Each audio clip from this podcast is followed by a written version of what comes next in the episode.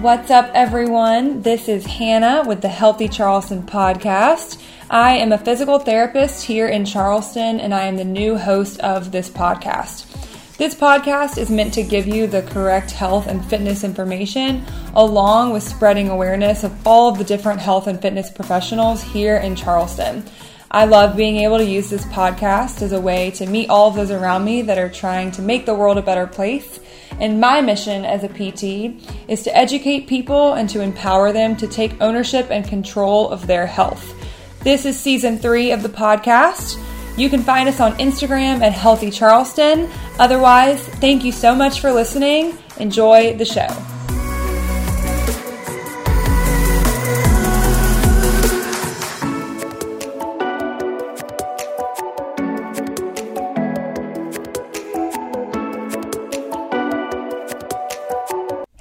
You. Thanks so much for listening to the show. This podcast is sponsored by Made to Move Physical Therapy, and we believe that movement is medicine. If you have been dealing with pain that's preventing you from doing what you love, and if you're looking for a healthcare provider to help you meet your goals, then go to made2movept.com slash contact us. That two is the number two. Fill out the form and reference the Healthy Charleston podcast. Listeners get 10% off their first session. Welcome back, everyone, to the Healthy Charleston podcast. This is your host, Hannah Briel. And on today's episode, I am talking with Dr. Dennis Schimpf, owner and founder of Sweetgrass Plastic Surgery. So, obviously, we talked a lot about plastic surgery, what it consists of, what it is, what it isn't. We talked a lot about misconceptions about plastic surgery why Sweetgrass started opening fitness centers, the domino effect of confidence, Dr. Schimpf's book, Finding Beauty, and we talked about managing realistic expectations. Thank you for listening and enjoy the show. Welcome back, everyone, to the Healthy Charleston podcast. Today I'm talking with Dr. Dennis Schimpf, owner and founder of Sweetgrass Plastic Surgery. Welcome, Dennis. Thank you so much for having me. Yeah, thanks for coming on. I'd love to hear just start a little bit more about your business. What is Sweetgrass? Sure. Well, we started out uh, actually about nine years ago. Uh, I had been at MUSC for five years before that and had mainly just done reconstruction, uh, a lot of microsurgery, cancer reconstruction, that kind of stuff. Uh, I ended up completing an MBA degree in uh, 2013 at South Carolina and uh, went into private practice. And we opened our first office was out in Summerville and as everyone knows, you know that area has just exploded. So, oh, yeah. you know, we were really lucky that we we just happened to be in the right place at the right time, and uh, and now you know, fast forward nine years or so, and we have uh, five offices, three operating centers. Uh, we have about 80 employees. Uh, we have three gyms or fitness centers that we've incorporated, and uh, it's really grown tremendously. We do uh, basically exclusively cosmetic surgery uh, and we do almost all those surgeries in our offices. So we've sort of become a self-contained practice where we are able to offer almost everything that is imaginable in cosmetic surgery and aesthetic care. And uh, I have two other plastic surgeons working for me that are great. We have a bunch of uh, nurse practitioners and PAs. So we really have a good team. And, uh, you know, I think it's important in Charleston everybody laughs, but people really don't want to go over bridges here too often. oh my god, all the time. so, I hear it all the time. So uh, you know, it's a little different model. Most places, uh, you know, they have one office and everybody comes to that office.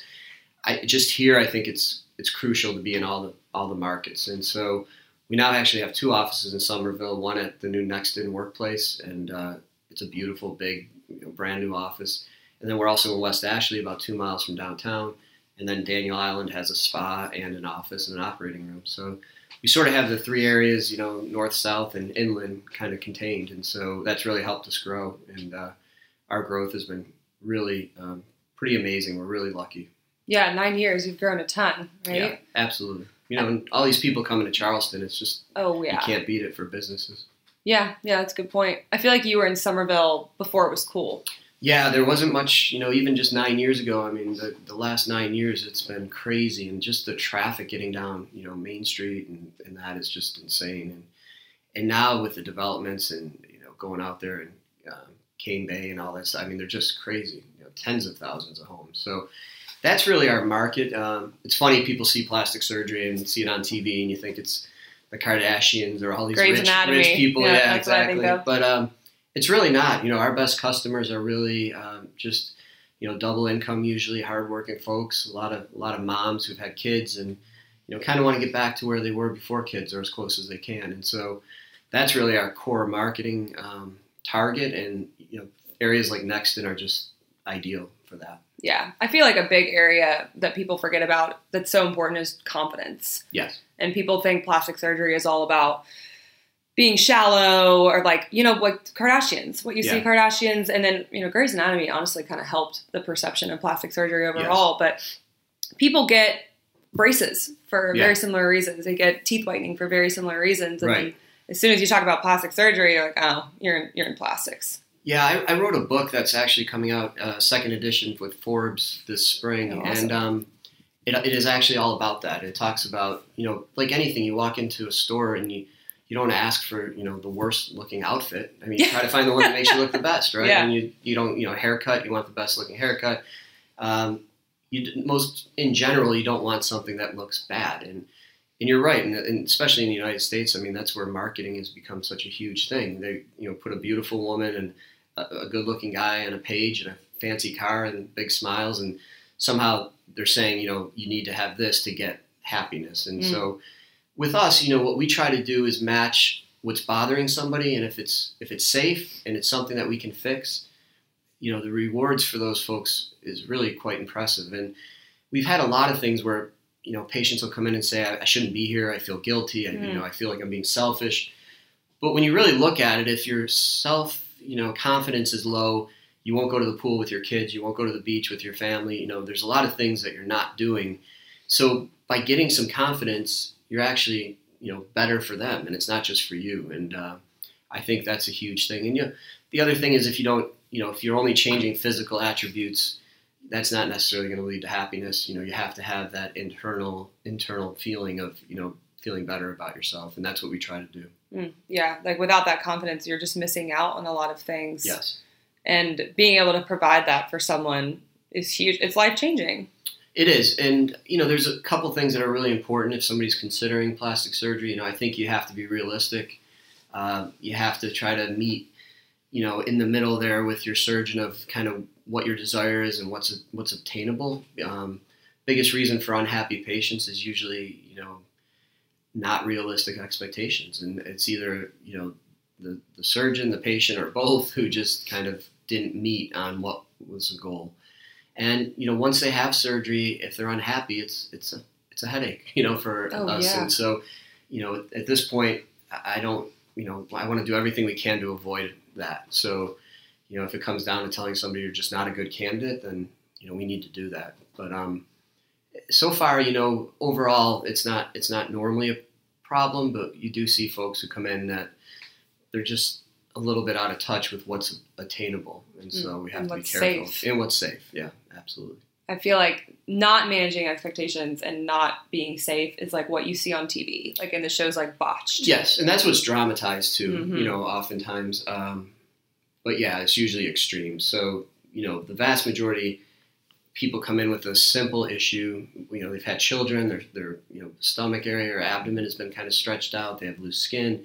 The muscle has been stretched. They have a tummy tuck or abdominoplasty, and they're super happy. You know, because they're not they're not trying to be someone else or something else. They're just trying to get back to how they were. Mhm. And uh, and and we see a lot of folks now with their kids being grown, and it's kind of come around to a time where they have the money and they have the resources, and and they want to do something for themselves, and that's where we you know tend to see people be really happy. I feel like nowadays people are understanding that self care is not selfish Right. and Yeah. viewing taking care of yourself and doing something for yourself as it's huge. It affects everything around you. And if you feel good about yourself, if you have more energy, if you have more confidence, it spreads to everyone that you're It around. does. It does, and, it, and it's you know paid back in the workplace. You know, if you're if Mm. you're more confident, and you're more outgoing, or you, you you just carry yourself with more confidence, those folks tend to be more successful in, in the work world. And you know, you brought up a good point earlier that there's been this taboo uh, idea that that it's bad or that you're, there's something wrong. And I always joke a little bit. It's usually the people that are criticizing somebody that uh, are a little bit jealous. You know, they Mhm. kind of wish they had they had done or could do something. And um, you know, I think it's becoming better. Uh, I don't think it's as bad as it was a long time ago. and some of it's based on geography. I think the South is still very conservative, and they don't want everybody necessarily knowing that they're doing something. Mm-hmm. But it's definitely getting uh, to a point where it's more acceptable. And you know, I think these different social media platforms have really also brought this whole thing into another you know forefront Oh, man, uh, yeah. with filters and and kids and you know t- young teenagers and stuff. So I think that it's just it touches on a huge amount of uh, stuff that just you know is always changing and. Uh, that's the one thing you know with the kids and that I think you really have to be careful of what they do and what they're seeing and how it affects their self confidence when they don't Mhm. look a certain way. Ironically, it's not the surgery or the procedures; it's actually looking at these folks in the media, and they Mhm. feel bad or they feel they la- you know they feel uncomfortable or they're kind of you know digging themselves into a hole because they just don't feel good about themselves. How do you handle when a client does have unrealistic expectations or they're just they're never satisfied? Yeah, it's hard. It, two really two different things. If they're upfront, don't have you know a reasonable understanding, then then obviously we tell them this you know this probably isn't for you. And uh, if they're never satisfied and they've had stuff done, that's that's a trickier thing. You know, Mm. once they have one thing done, it's just never good enough. Mhm. Um, that's a hard thing. That's like chasing a you know kind of a dream type Mhm. thing. Uh, you know, our biggest thing is customer satisfaction. We'll stick with folks. I tell them, you know, I can't guarantee you're going to be happy, uh, but I can guarantee you that we'll do whatever it takes to make you happy eventually, if if need be. And so that's what we try to do. What does that look like if it if they do plastic surgery and it doesn't make them happy? Right. It, it depends on why, really. If it's something, um, you know, if they had trouble healing or they have a widened scar or there's issues that, like that, then there are a bunch of things that we can do to help that. Um, if somebody comes in and they can tell me why there's an issue, Mhm. we can usually help. Yeah. When somebody comes in and just says, I'm unhappy, all of it, you know, that, or just like when they come in and Mm. say, well, you know, I want to do something about my face. And I'll say, like, what? Well, they'll say, just all of it. I'm like, well, that, Yeah. that doesn't really work. And a lot of them will come in and say, well, you're the, you're the surgeon, you tell me what I need. And, and Mm. that's another thing that we really shy away from. I tell folks, you know, I- we're, we're our own worst, you know, critic at the end of Mhm. the day. And what, how you see yourself is way different than how I may see you. And, Mm. You know, I could fix five or six things about you, but if it's the seventh thing that actually bothers you, then it doesn't Yeah. matter. So, you know, I, I really tell folks you have to kind of know what bothers you, what you're really trying to fix, and that way we have a we have a goal you know, that we can focus on. Yeah, like what matters is your perception. That's where a lot of self confidence comes from. Well, and, and folks will come in, and, and a lot of times it's as simple as telling them you don't have a problem because Mm. you know they'll come in and with their like noses are big or different things on their face and say, "Oh, I hate my nose," and I'm like, well, "You actually have a really good nose. Like Mhm. most people would want that, you know." But or they'll say, "Well, this one little thing somewhere Mhm. that." Like nobody's seeing that. Oh my Like, god, to hear that from yeah. a plastic surgery, you would feel amazing walking Well, and I tell people like the the truth is everybody's too busy like with themselves and everything else that they're not looking at that Oof. little bump or whatever it is on your body. So, yeah. Um, but it is I think with phones, you know, all this stuff of seeing yourself so much that it's it causes a kind of a complex for people. I didn't even think about it like that. And now with with Zoom, you're Yeah, just staring at a- yourself all the time. And we, we've had a lot of patients come in, um, kind of that 50 to maybe 60, 65 year olds, especially women, who say that. They're like, God, I didn't know I looked like that until I'm, you know, on a call. Yeah. I mean, Zoom's not doing you any favors. No. I mean, it's not like Well, it's like a- this yeah, lighting, too. and, and that's what age is about. Wrinkles, a lot of it, and, and shadowing of light. So things like Zoom make it look worse. But yeah. it is funny. A lot of folks say, I, did, I didn't know I, I want to look like better that. for Zoom. Right. Well, and if you watch a recording, it's flipped, and we're we don't ever see ourselves flipped. right. Or like if we do, we're so used to looking in the mirror. Sometimes if you see a picture of yourself, you're like, "Is that Yeah. what I look like?" Yeah. But then I don't know if you've ever looked at someone else in the mirror. Uh-huh. You're like, "I don't see that Uh, yeah, version," right, yeah. but that's what you see all the time. it's definitely different. But uh, yeah, this whole you know pandemic thing and being at home has definitely really made people even more aware of how they look. Hmm. Yeah. What have you seen in that regard? Um, just in terms of, we saw a lot actually an increase in business because folks were off and they didn't have to go to work, so they could do Ooh, procedures. yeah. Uh, a lot of them were wearing masks, obviously, for long periods of time, so they didn't. They were kind of covered anyway. and I think a lot of it was too they just weren't spending money because they couldn't go Mhm. anywhere, so they had a little bit more money. Uh, if they if their jobs weren't affected by the, the whole pandemic, then I think you know they weren't going on vacations and they weren't doing things like that. So it became really a good time for a lot of folks to do something that they had been wanting to do. I remember at the beginning of the pandemic, someone said to me, concierge medicine or like this version of medicine is is going to go. It's going to be the first thing to go. And I was like, first of all, no it's not, but it it has been the opposite. Like Yeah. people want individualized, people want personalized, people want self-care, they want wellness, they want Yeah. fitness. It, we've seen this big push. More people are joining gyms, more people Yeah. are realizing that this stuff is out there and this stuff matters. Yes, one hundred percent, and that and that's how we we got into sort of the the fitness world. Uh, Mhm. we started opening fitness centers that were attached or, or within proximity of our our offices that we operate at, and the sole purpose was to try to get patients in there, um, get them working out before surgery, optimize hopefully their outcome, and then help them maintain that. Mm-hmm. And uh, what we were seeing was a lot of folks would come in and say, "I can't lose weight." You know, the average woman's in, intimidated. They're not going to go into Gold's Gym or somewhere, especially if they don't know how to use the machines. And there's all these other, you know, issues that they're worried about and how they look and that stuff. So that's why we started doing this, and um, it's been good. You know, we also our employ- employees use it. Um, and if you're not having surgery, you can still join, and we just have Mhm. you get a gift certificate to basically cover your membership, and they end up using that for like Botox or something anyway. Yeah. So, so they're going to spend the money anyway, and now they get a membership to a gym, and yeah. we um, we're in the process of opening them kind of in different locations. The next new one's open now. Okay. Uh, we're opening the one here hmm on Daniel Island, and then also uh, over in West Ashley. So, you know, again, trying to have all three of the areas covered, and, Mhm. and hopefully, uh, you know, folks continue to use it. It's, it's been good. It's been really good, actually. Yeah. What does that process look like? Like, is there a protocol? What they're supposed to do in the gym? Well, uh, our lead trainer Heather Black. Uh, Oh, actually, yeah. yeah, We all great. know the one- Everybody knows the name Heather Yeah, Black. she's awesome. That's awesome. Uh, she's actually made some programs for people based on what procedures they've had done. Mm-hmm. that was another problem that we would see after surgery. You know, they'd come in week or two, three weeks. Well, what can I do? When can I go to the Mhm. gym? What exercise? And I'm, it, it's just hard to sit in a room and say, well, you, you know, I can't think of everything that you Yeah. can or cannot do.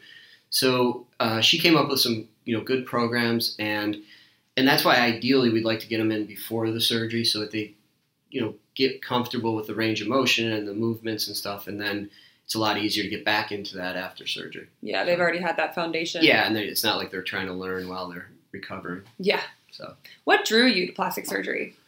Uh, I actually did general surgery first. I, I went through at one point or another almost every specialty of surgery. Mhm. I wanted to do uh, neurosurgery at one point, then I trauma surgery. And You cardiac. chose all the hard ones. I know, right? Oh, Yeah. man. I guess all of surgery is Yeah. probably pretty difficult. But in the end, um, you know, plastic surgery really is the last specialty that operates on the whole body. So, you know, we do everything from children to cancer reconstruction, you know, cleft lips and palates, hand surgery, face trauma, um, every part of the body, basically. So it really was kind of the last specialty that you could do that. And, uh, and I just enjoyed the reconstruction stuff initially, and that's what drove me to it. Uh, and then obviously, as you get more experience, you kind of transition more into cosmetic and aesthetic. Yeah. What was that transition like and what kind of started it? Yeah, well, when uh, once I opened a private private practice, uh, it's pretty hard to do that solely on reconstruction because you're in the hospitals and Mm. you're doing stuff, and the reimbursement is, is not you know great from insurance, and um, it's a hard transition because on one hand everybody thinks it's like glamorous and it's Mhm. great, but you know the level of expectations and the um, patients get more difficult for sure. Yeah. You know, if you're somebody that's in a bad accident and we're doing reconstruction, they're they're extremely grateful. If, you know, they're not worried about the scars or whatever.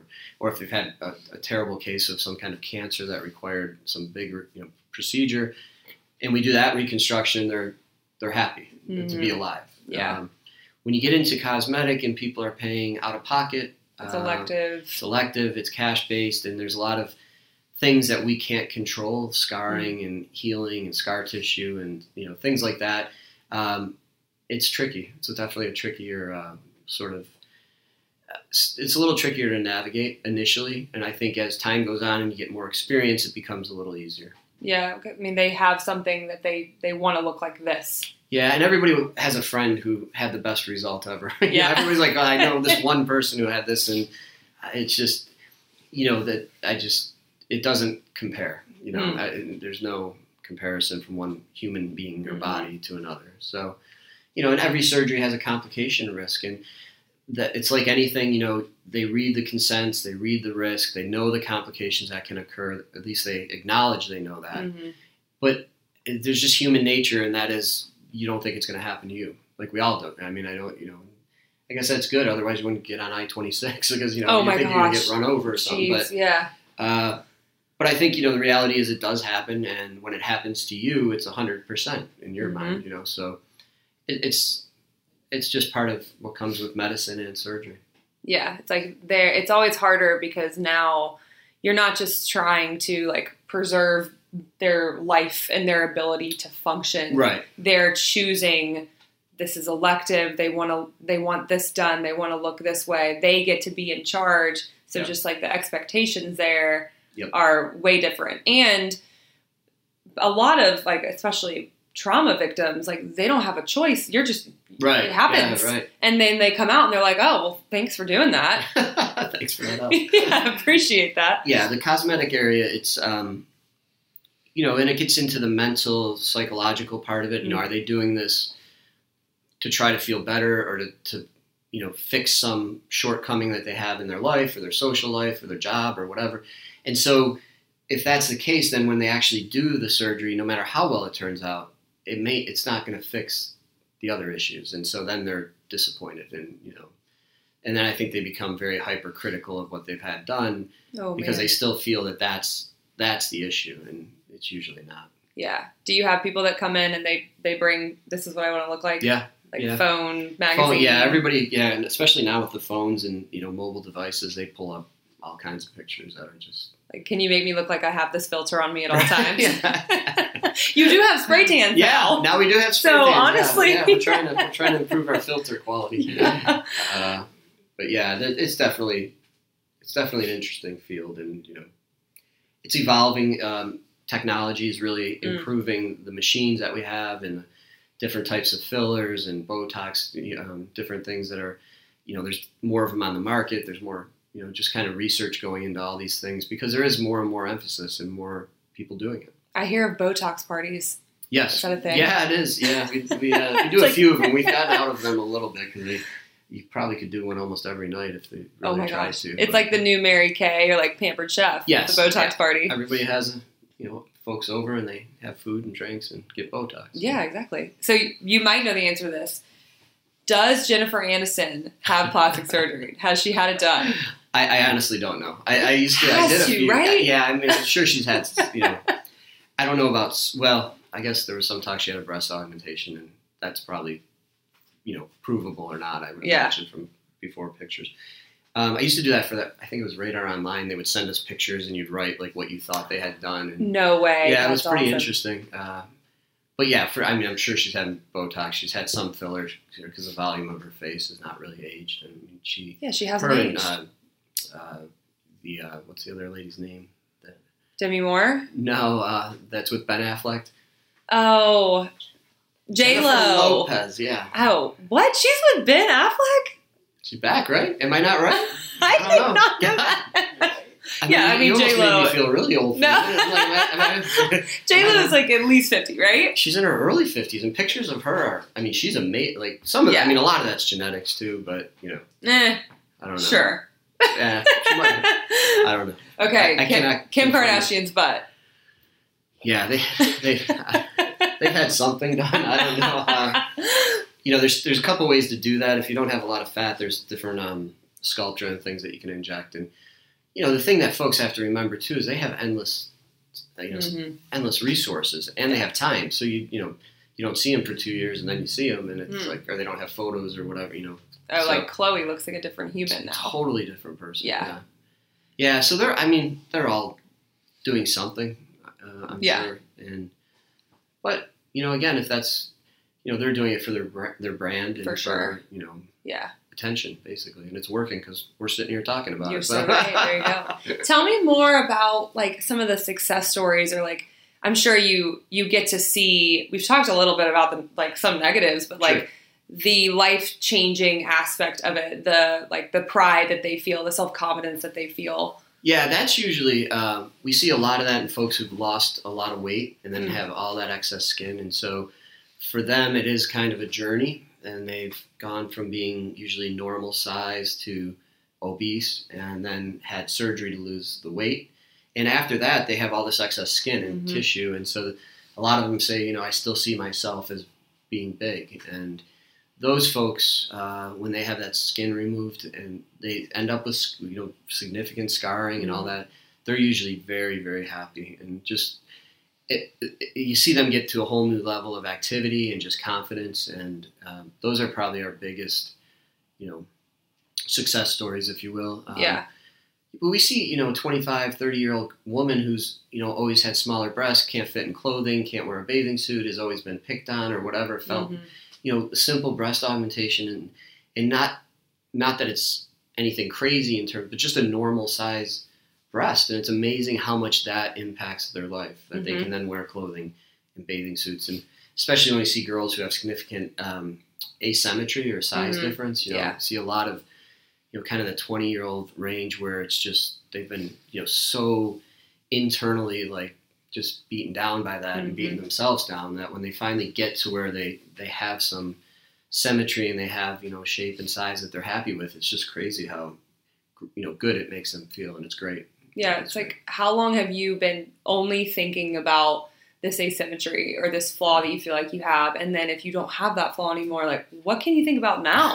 what can you do now with all Yeah, of this like this yeah. energy and this Yeah, time? right Because it's just eating you alive, for, and it just sucks. Like especially like you said with Yeah. social media, middle school girls, like the, Yeah, what a combo. that, yeah i feel terrible. that's probably one of the groups that i feel the worst you know sort of most sympathy for because it is i you know especially to be around a bunch of other girls and women that in that age that hmm you know don't have that issue and are wearing all these different things and they're kind of you know hit, hiding themselves and it's it's very sad Do you have kids?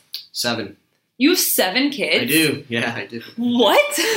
that is not what I expected yeah, you I had, to say. yeah, I had six and adopted one so- Okay, so girls, boys. four girls three boys Okay, have they gone through middle school yet? yeah um, two of them are in college and Okay. a bunch of them in high school so Yeah, so you had to experience. Yeah, they, it was that. always interesting because they would always, you know, ask que- not questions, but they Mm. kind of make fun of me and stuff because they, I think to, to know that your dad does that is kind Mhm. of funny when everybody else talks about it or it's what they see. And so, Yeah, um, my one daughter watched every episode of Grey's Anatomy for all Yeah. of the years. Like she watched an episode. Oh, she's still going night. then. Yeah, Yeah. every night she was watching it. it So just we- won't die. Yeah, no, it's not, I couldn't believe it. I know.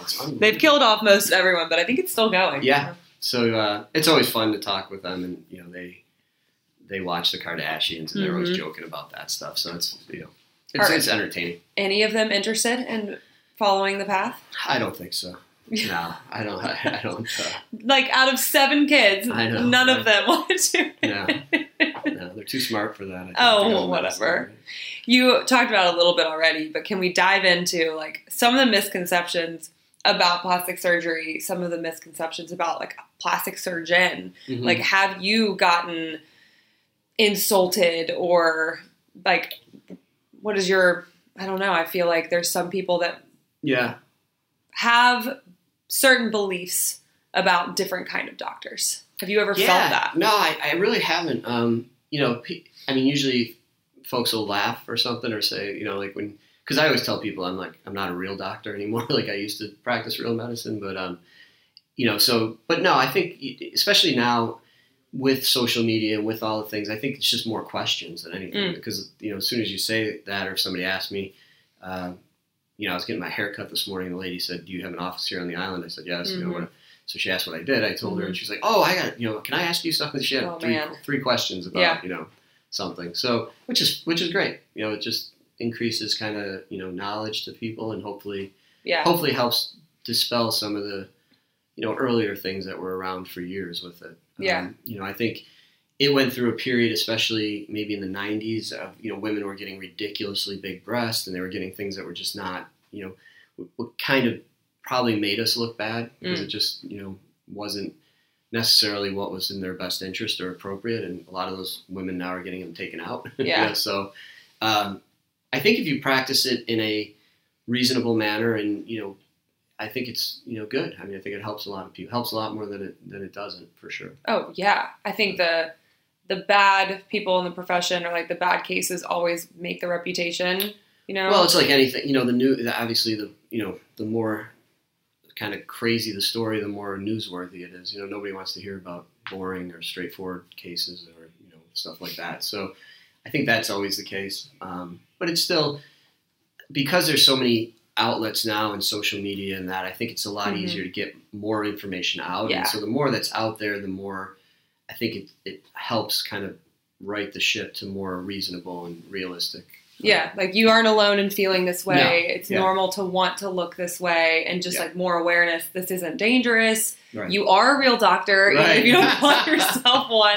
Well, then people start asking you medical questions. Oh, and then you're like, I I don't know don't the answers to those. I don't want to answer this. I don't even know for my children half the things they ask me. So, I don't, um, but yeah, it's it's it's more information and, and more readily available that Mhm. information is, and and the more that we as a profession in medicine and in plastic surgery, the more that we do to try to make sure that information is real and educational and not you know hmm you know not real, um, the more trustworthy it is, the better that it is. The more informed a patient is, the more educated with real data, the better off we are, and the better off they are. Yeah, and the more normalized it is, and I think like we all want to, we all admit that we want to go to the gym to look better and to Right. feel better, but like you said, some people feel guilty. Some people feel like they don't want people to know Yeah. that they care what they look like. And I'm like, we all care what we look like. Yes. And the two biggest things that I hear, like I said, the one was that I shouldn't be. I hear it all the time from, especially moms. You know, I shouldn't be here. I, Oh. I shouldn't. You know, this. I shouldn't be doing this. It's wasting time, money. I shouldn't care. Um, and then the other one is that you know the, significant other will always say, "Well, I love you the way you are. Or, you look great the way you are." And it's. I had a psychology friend who I talked to about this one Hmm. time, and he said, "Well, that's easy. Men think everything's about them. So you know, they look at it like Hmm. she's doing that because." You Of know, me. yeah, or you know, somehow you telling her she doesn't have to, when in reality she's doing it for herself, Mhm. and she's felt uncomfortable wearing a bathing suit, or she's been unable to go to the pool, or she's you know, and so um, you know, I wrote a lot about that in the book because that really helps. And we give a copy to women before they have surgery, and a lot of them do read it, and they come back and say, "Yeah, that really, like, I connected um, Mhm. with." Each chapter has an example of a patient, you know, trying to cover kind of the breadth of what we normally see. Twelve or thirteen of them chapters there, and um, a lot of them relate to, you know, who we see every day. What is your book called? Uh, Finding Beauty. Oh, I love yeah, that. So And it's out. uh, it's out originally, and then I just redid it. Okay. Um, and now it's going to be a hardback and then published on Forbes. Um, Oh, cool. Website, so- When? uh, we were delayed because it was supposed to be in February. Um, I think the middle of March or April. COVID, the old Yeah, COVID delay. I believe April now. Yeah. So you have five locations. Yes, five offices. Yeah. Okay. What is it like to be a client? If you're interested, how do you get in contact? What's that process like? Yeah, the easiest is uh, you can go to the website and set up an appointment, uh, put in your contact information, or just call us. Um, you know, we have uh, availability. You know, really, we have a, either a doctor or you know, mid-level providers at every location every day for the most part. So, um, pretty easy to you know get something set up at some point. This time of year is the busiest time of year. March is always kind of the biggest, busiest month. March, April, because of Summer. summer coming Mhm. in. Uh, but yeah, I mean, and, and our comp, you know, our consults are complimentary for surgery, so uh, it's always better to come in and talk to somebody, even if you're even if you're unsure. Um, you know, I hear a lot from people coming in, like I said earlier. You know, their friend told them, or their sister told them this, or some, you know, their aunt. You know, I always joke about that in the book, and I'm like, well, what does your aunt do? And so she's a florist. I'm like, well, I, I don't know that that really She makes sense. know. I don't know that she's. Yeah. I don't know. So, but again, you know, people have one experience, and they Mhm. that translates to the you know kind of gospel truth in their mind. So. Yeah. So yeah, just come in and see us. We'd love to you know sit with you and go over things and hopefully find out uh, what's bothering you, what we can do about it. So obviously you're really into like developing the customer experience and improving it, which is why Yes. you know you created Loopit. Yes. How have you changed your customer experience and improved that in the last nine years? Well, I think we've we've really by doing these, you know, using these tools like Loop It, we're we're just collecting data and getting feedback about things, and a lot of times it's things that I may not have seen. You know, maybe Mm. an issue with getting into an office, or there's a problem with you know a front desk person, or something. Scheduling scheduling is probably the biggest. We um, you know because we use a third party Mm-hmm. scheduler to help with how many calls and stuff we have. So that can sometimes be difficult. But um, you know, we try to make the appointments uh, an adequate time so that people aren't rushed, but also we're not wasting their time. Um, and we tell people, you know, if you're coming in for a new patient, you're gonna you're gonna be here for about an hour. You Mhm. know, so it, you want to kind of build that expectation ahead of time so that you know 20 minutes into it they're not why why am I not done yet or you know, whatever. Um, and we've really just tried to offer more and more services. I think that's you know trying to make the experience better by having a wider range of stuff that we can provide for our patients. And you know it's always that that business saying that you know 20% of your kind of customers make up 80% of your business, and Mm. that's true. You know I think, and in the existing customers really tend to be the ones that drive the business. You know, come back for our business because they come back and come back and come back, and it's a lot easier for us to get an existing customer to want to do something as Mhm. opposed much more expensive to go out and get a whole new, you know, customer acquisition cost is much higher in that Mhm. that regard. So, um, so that we try to just really try to keep people happy, and it's you know Yeah. sometimes you can't do that, but we try. Yeah, keep making them happy and keep like providing them value. And being fair, you know, I, we always, I always said, you know, we'll, we'll never be the cheapest, but we don't want to be the most expensive. I mean, I want it to be affordable for people, Mm-hmm. and you know, I want folks who really need it and want it to be able to do it. Yeah, in terms of cheap, like being cash based also as well. And you, Yeah. you're like, you wouldn't want the cheapest medicine. You wouldn't want the cheapest No. healthcare. No, and, and, and vice versa. You know, just because you pay twice as the, you know, twice the going rate, you're not there's there's only really you know one way if I guess two ways to do a breast augmentation is you're going to get the Huh. same implants, you're going to get basically the same procedure. Yeah, what are they filled with gold? Yeah, I mean, it's just you know, um, so we try to be mindful of that and and hopefully, you know, be available to to most people. As you've grown across like the greater Charleston area, what has that been like as a leader? Because you have all these like little tribes, Yeah. right? Mhm. How do you manage that, this big team? You know, it's it's it's a challenge. Um, you know, I think we have a really good team of people, um, especially at you know the higher level that that that have helped and you know have a lot of experience. Uh, one of our biggest challenges right now is is just getting workers, like everyone. You Yeah. know, getting front desk folks, and it's just hard. It, it really is hard, and I'm. I always like, laugh, you know, like everybody. I'm not sure where everyone went, but you know, they're not. they, you know, we'll we'll uh, we'll put out an opening and we'll get a lot of applications, but they're just they're not they're not really good fits, or Mhm. they don't end up even showing up to the interviews and stuff. So oh it's just a, man, it's just a different time, and um, hopefully that changes soon. But you also want to find the right person. Yeah, and once we have them, we definitely want to keep them. You Mhm. know, so that's another thing we try to try to do things to keep them happy as well. Uh, turnover is expensive and it's disruptive, um, but we honestly could o- probably open a couple more offices if we had more people. Wow. You know, Yeah.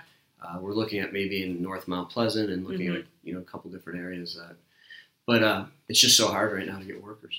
You know? It's like a ton of people are coming to Charleston, but it's a ton of customers Yeah, and then you're ironically, bottlenecked, and you're like, "This is great, but I don't know who's going to serve Right. you." right? Yeah, it's it's, It's a good problem, but it is. It's, it's- a unique one for sure. yeah, especially post pandemic, Yeah. right? Yeah. So I'm hoping we get back to some semblance of normalcy. What is one thing that you wish people knew or understood better about what you do and about Sweetgrass? Um, I think really the best thing that you can know is that we're we're committed to doing whatever it takes to make you happy. I mean, and that's a very general, you know, generic statement, but it, it really ties to everything that we do. And so, surgery is a risk, and it, the risk is extremely low, but it is a risk. And so, you have to be with someone in a practice that they're willing to stand behind what they do, and they're willing to do whatever it takes. And you know, and that's our biggest thing. I think just telling them, "I'll do whatever it takes to make you happy." And where can our listeners find you in your practice? Uh, sweetgrassplasticsurgery.com is probably the easiest, and then uh, 843-471-1135 is our general number. And you're on the gram. You're on all the social yeah, media. Instagram, yep. He forgot. yeah, I forgot about that. So I am old. I forgot about that. You're not old. Awesome. Thank you so much, Dr. Schimpf. This has been great. Everyone, Yep. Thank you so much. thank you for listening.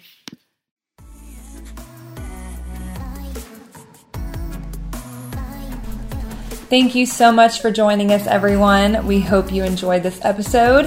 Head on over to Instagram, find us at Healthy Charleston, leave us a review on iTunes. If you ever have any topics you want us to talk about or guests you want to bring on, feel free to DM us.